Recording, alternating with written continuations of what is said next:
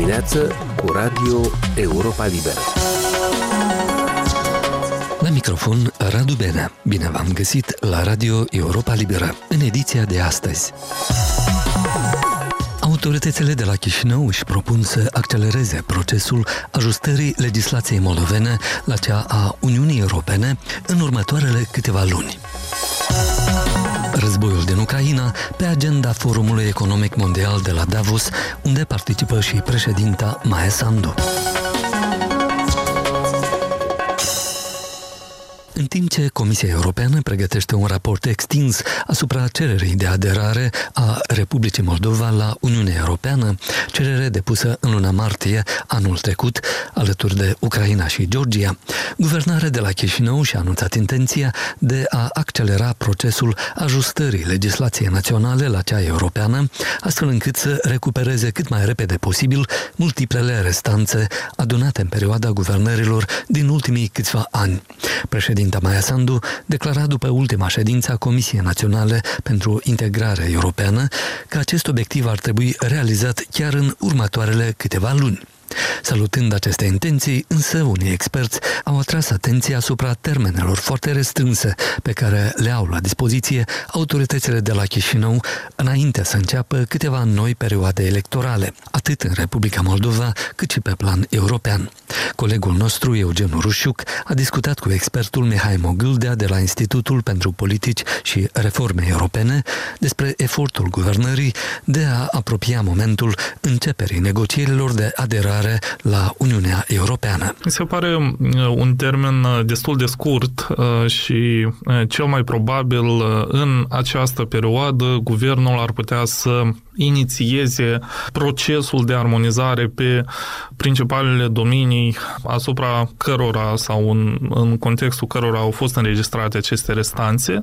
Per ansamblu, cred că se încearcă cumva dinamizarea acestor eforturi ale Guvernului și Parlamentului de a implementa aceste nouă măsuri care sunt uh, cerute de către Uniunea Europeană pentru a trece la următoarea etapă în procesul de aderare și anume la deschiderea negocierilor de aderare. Din comunicarea președinției după această ședință a Comisiei Naționale de Integrare Europeană, a văzut că se încearcă sau se dorește elaborarea unui plan de armonizare a legislației care să grăbească aceste eforturi, să eficientizeze mai degrabă lucrul uh, ministerilor și Parlamentului pe dimensiunea armonizării legislației, ca Republica Moldova eventual în primăvară deja să aibă mai multe eh, realizări pe această dimensiune. Guvernarea dorește ca principalele reforme, principalele eh, domenii asupra cărora există restanțe să fie gestionate mai bine în următoarea perioadă și la începutul verii, atunci când Comisia Europeană va iniția acest proces de evaluare pentru raportul care urmează a fi prezentat în toamnă, să existe progrese semnificative pe aceste eh, domenii domenii cheie, inclusiv pe dimensiunea armonizării legislației. Ce nu au făcut guvernările anterioare pe domeniul armonizării legislației moldovene cu cea europeană? Probabil există întârzieri cauzate de uh, crizele politice multiple de aici de la Chișinău, pentru că vrem noi sau nu vrem, perioada ultimilor trei ani de zile a fost marcată de mai multe crize politice. Între 2019 și 2021 am avut mai multe guverne demise, instaurate, un parlament care nu și-a dus mandatul până la bun sfârșit pentru că a fost dizolvat și toate aceste lucruri, evident, au afectat inclusiv capacitatea guvernului și a Parlamentului de a livra pe această dimensiune.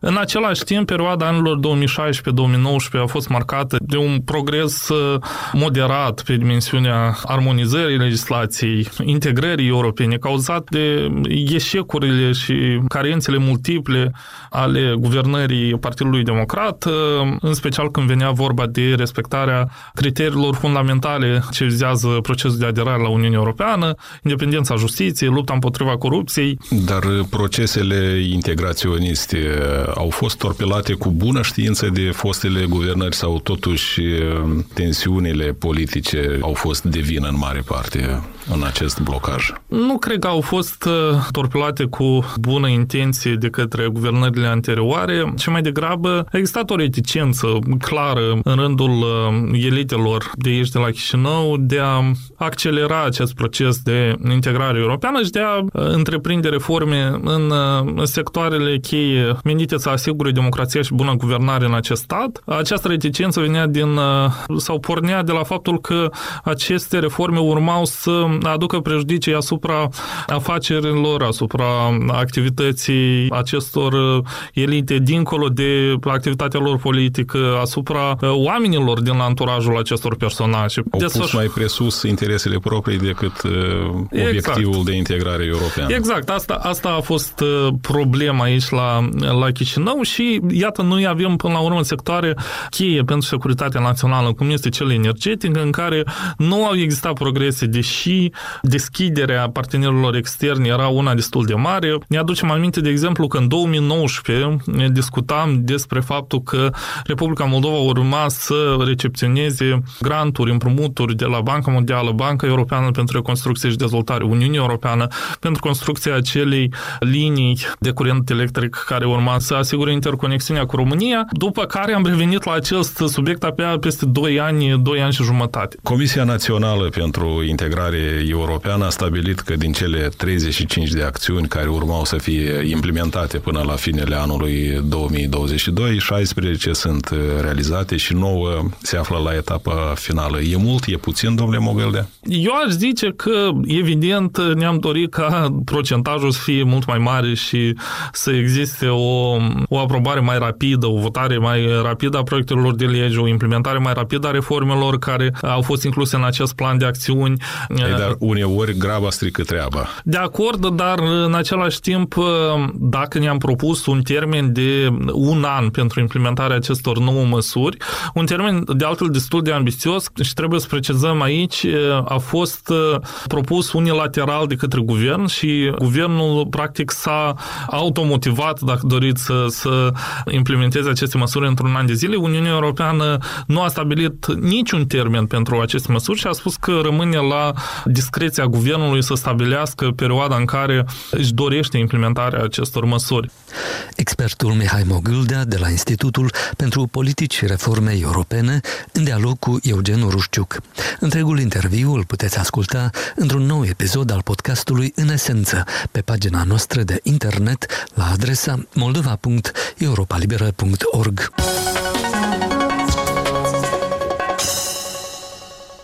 aflată zilele acestea la reuniunea anuală a Forumului Economic Mondial de la Davos, în Elveția, alături de lideri politici și oameni de afaceri din întreaga lume, președinta Maia Sandu a repetat că integrarea europeană este proiectul de țară al guvernării din Republica Moldova.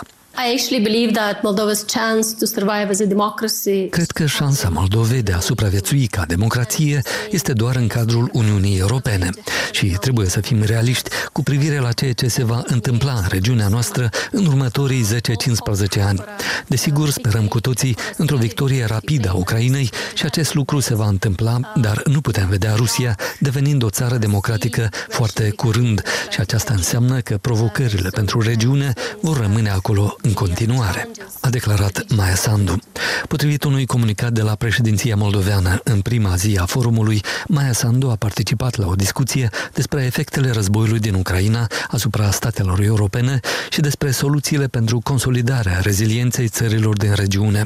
Printre aceste consecințe ce afectează și Republica Moldova, Maia Sandu a menționat criza energetică și dependența de gazul rusesc, precum și propaganda și dezinformarea rusă.